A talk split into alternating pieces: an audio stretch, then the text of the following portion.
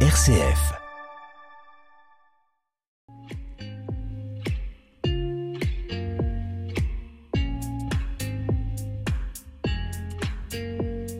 Pour votre dernière émission comme une planète de l'année 2022, je vous propose une rétrospective avec quelques témoignages qui ont balisé l'actualité de l'écologie intégrale. On va parler foot avec des clubs qui s'engagent dans une démarche plus respectueuse de l'environnement. On se souviendra de la guerre en Ukraine et l'accueil de familles ukrainiennes par des familles françaises. Comment ne pas revenir aussi sur l'élection présidentielle et de ses citoyens très en demande d'un verdissement des programmes? Nous évoquerons également les rendez-vous mondiaux des COP climat et biodiversité. Enfin, vous entendrez un dernier témoignage sur le rôle de l'écologie comme un booster de notre foi. Comme une planète, le magazine de l'écologie sur RCF. La Coupe du Monde vient de se terminer il y a quelques jours avec son lot de polémiques. C'est l'occasion de voir que des clubs en France sont à la recherche de bonnes idées qui rendent la pratique du football plus respectueuse de l'environnement. Comme le Football Club de Lyon qui, avec ses 70 équipes et 1400 licenciés, veut devenir le club le plus écologique de France. On écoute Yvan Claudet, le DG de FC Lyon nous mêlons un projet euh, sportif qui, euh, qui est assez pluriel puisque pour nous le football, le ballon rond est un outil au service du développement de l'individu au sens très large. C'est-à-dire que voilà, on intervient sur euh, tout plein d'autres pans, à savoir l'éducation, l'employabilité, la culture, la solidarité et également le développement durable. Et le, le ballon rond est vraiment notre levier, notre outil. On a eu une profonde réflexion dès 2017 et c'est là qu'on a décidé de déployer un projet associatif qui repose sur deux piliers. D'abord, évidemment, euh, puisque c'est notre ADN, un projet sportif qui mêle à la fois de la pratique élite, compétitive, loisirs, inclusive avec euh, des, projets de développement sur la partie handi-foot notamment. Et la particularité, c'est qu'on a adossé à ce projet sportif un projet qu'on dit éco-social. On a tissé un partenariat avec une, une association qui était naissante alors, Football Écologie France. Nous sommes devenus un de leurs clubs pilotes pour déployer tout un tas d'actions. Et Football Écologie France a hum, créé un outil qui s'appelle donc la fresque écologique du football, qui est un outil de sensibilisation qu'on peut déployer aussi bien auprès des enfants que des ados et des adultes, licenciés, bénévoles, mais également partenaires, que ce soit privés ou institutionnels près du club. Et cet outil, il a vocation à sensibiliser, évidemment, mais plus globalement sur l'impact d'un club de foot sous la dimension écologique et les moyens qui existent pour contrecarrer un petit peu euh, nos, impacts négatifs. Et donc on a effectivement formé, entre guillemets, via cet outil, l'intégralité de nos adhérents. Le club de foot a ainsi fait un diagnostic de son impact en matière d'émissions de gaz à effet de serre et il a déployé un plan d'action avec une démarche zéro déchet au niveau de la restauration, du covoiturage ou encore l'acquisition de minibus pour réduire les déplacements. Mais revenons dix mois en arrière au moment de l'invasion en Ukraine par la Russie. Des centaines de familles françaises ont ouvert dès fin février leurs portes et leurs cœurs pour héberger des réfugiés ukrainiens. Près de Vannes, en Bretagne, Aude, son mari et leurs trois enfants ont accueilli ainsi Olga et Julia, mère et fille. Aude nous explique ce qui l'a poussé à leur offrir l'hospitalité. Je me suis dit comment je réagirais si ça m'arrivait à moi, si tout d'un coup en France il y avait la guerre, que je me retrouvais avec mes enfants à la rue, mon mari ne pouvant pas quitter la France.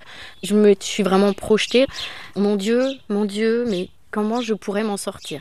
Et donc j'espère que quelqu'un, si jamais ça nous arrivait, pourrait nous tendre la main, nous ouvrir des portes en disant pas de souci, vous aurez au moins un toit, l'alimentation, la scolarisation pour les enfants, que euh, l'enfant puisse quand même avoir un rythme, avoir des perspectives, ne pas perdre euh, toute son année scolaire aussi, hein, c'est important. Voilà, je me suis vraiment mis à la place de ces mamans et je me suis dit il faut faire quelque chose. Et mon mari était tout à fait d'accord. On est tous enfants de Dieu et je me dis euh, on est tous ensemble sur cette même planète, donc on doit s'entraider.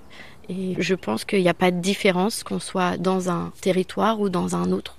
2022, c'est l'année aussi de l'élection présidentielle et durant toute la campagne, nous avons eu à cœur de faire entendre la voix des citoyens sensibles à la question écologique. Qu'attend-on d'un candidat à la présidence de l'élection de la présidence de la République? Quels critères pour faire ses choix et comment la campagne électorale est-elle vécue? On écoute Cédric et Anne-Lise, habitants en Centre-Ardèche, parents de deux enfants de 5 à 8 ans. Bah, pour nous, l'écologie, c'est un thème qu'on trouve central et qui n'est pas assez présent euh, dans la campagne actuelle. Euh, c'est vrai qu'on parle beaucoup de, sécurité, d'immigration. Et pour nous, on parle pas assez d'écologie parce que l'écologie, c'est quelque chose qui nous paraît vraiment euh, lié à à plein de thèmes, à l'éducation, à la santé, à l'environnement, au changement climatique. Et on trouve que ça passe à juste place dans les débats actuels, malheureusement. Avant tout, ce qui compte, c'est le, programme et les idées des, candidats. Donc, bien sûr, le candidat écologiste a des, propositions écologistes fortes, mais il n'y a, pas forcément que un candidat euh, étiqueté écologiste qui peut en avoir. Donc, pour nous, avant tout, c'est les idées. Les idées le programme euh, des candidats qui comptent. Et puis, qui est derrière ça des preuves de réelle conviction écologique avec le parcours du candidat que ce soit pas quelque chose qui, soit très récent et qui sorte du chapeau euh, juste pour euh, être dans une tendance écologique. Donc pour nous, c'est vraiment le, programme qui compte avant, avant le candidat. Bah, je pense qu'aujourd'hui, un candidat qui n'afficherait pas euh, une ligne de programme sur sur cet axe-là, bon, ça serait, ça paraîtrait quand même un petit peu étonnant. Enfin, c'est comme on disait, c'est vraiment et je pense que tous les candidats sont conscients que c'est quand même euh, euh, une, une, thématique qui est voilà qui questionne les citoyens. Il y a quand même une prise de conscience forte, de plus en plus forte.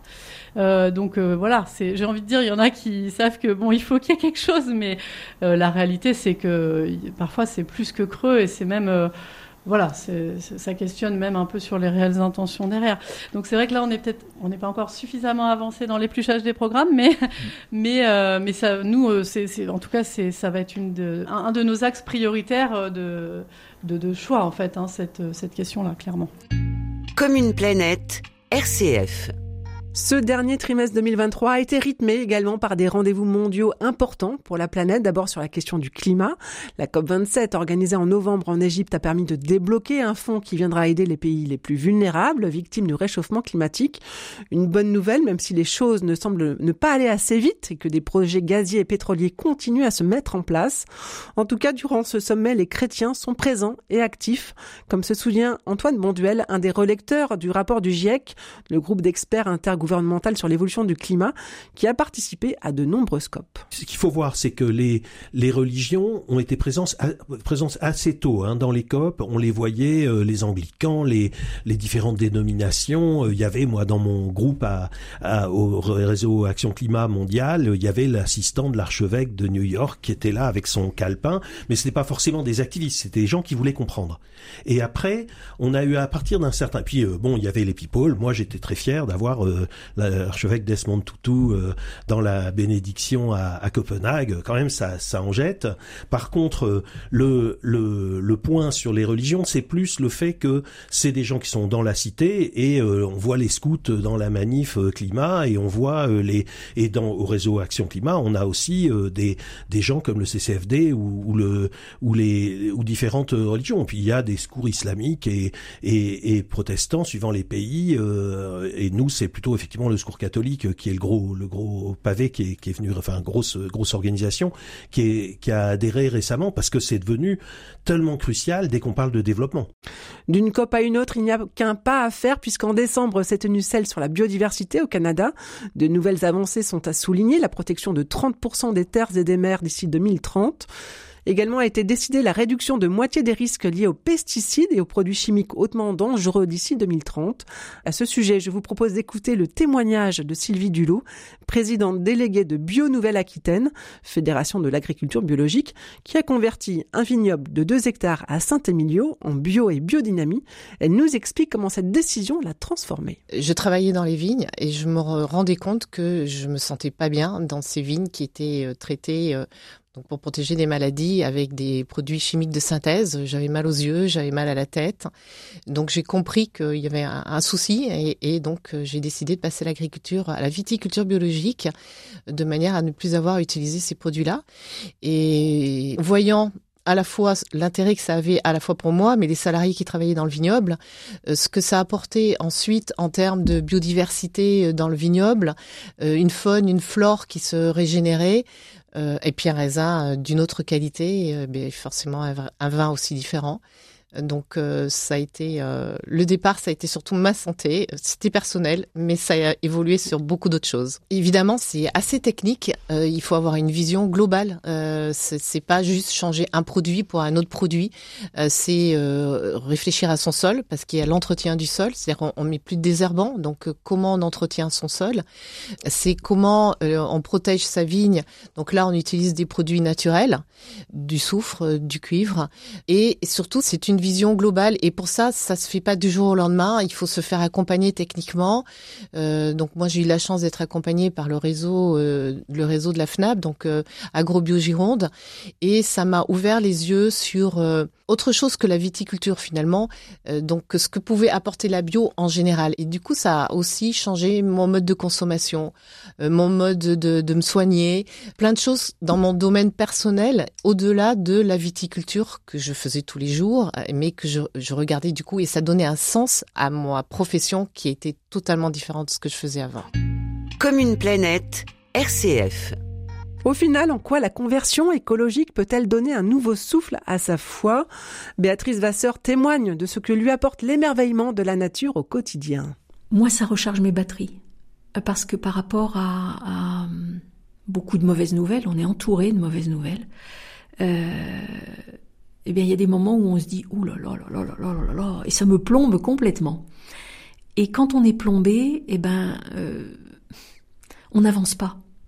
Donc c'est pour ça que euh, ça me permet de me de me resituer euh, en relation avec Dieu et donc de de me redire, oui Seigneur, tu es là. Et, et avec toi, je peux avancer, on peut aller plus loin et on peut faire des choses magnifiques. Un grand merci à Anne Carléo, Charlotte Mongibaud, Émilie Denizé, Caroline Prat, Marie-Charlotte Laudier et Dorothée Fallière qui ont recueilli les différents témoignages de cette rétrospective. Votre émission Comme une planète revient à l'antenne dès la première semaine de 2023. Nous parlerons aussi bien des bonnes résolutions à tenir en matière d'écologie, des solutions pour sortir de l'éco-anxiété que des mammifères aquatiques.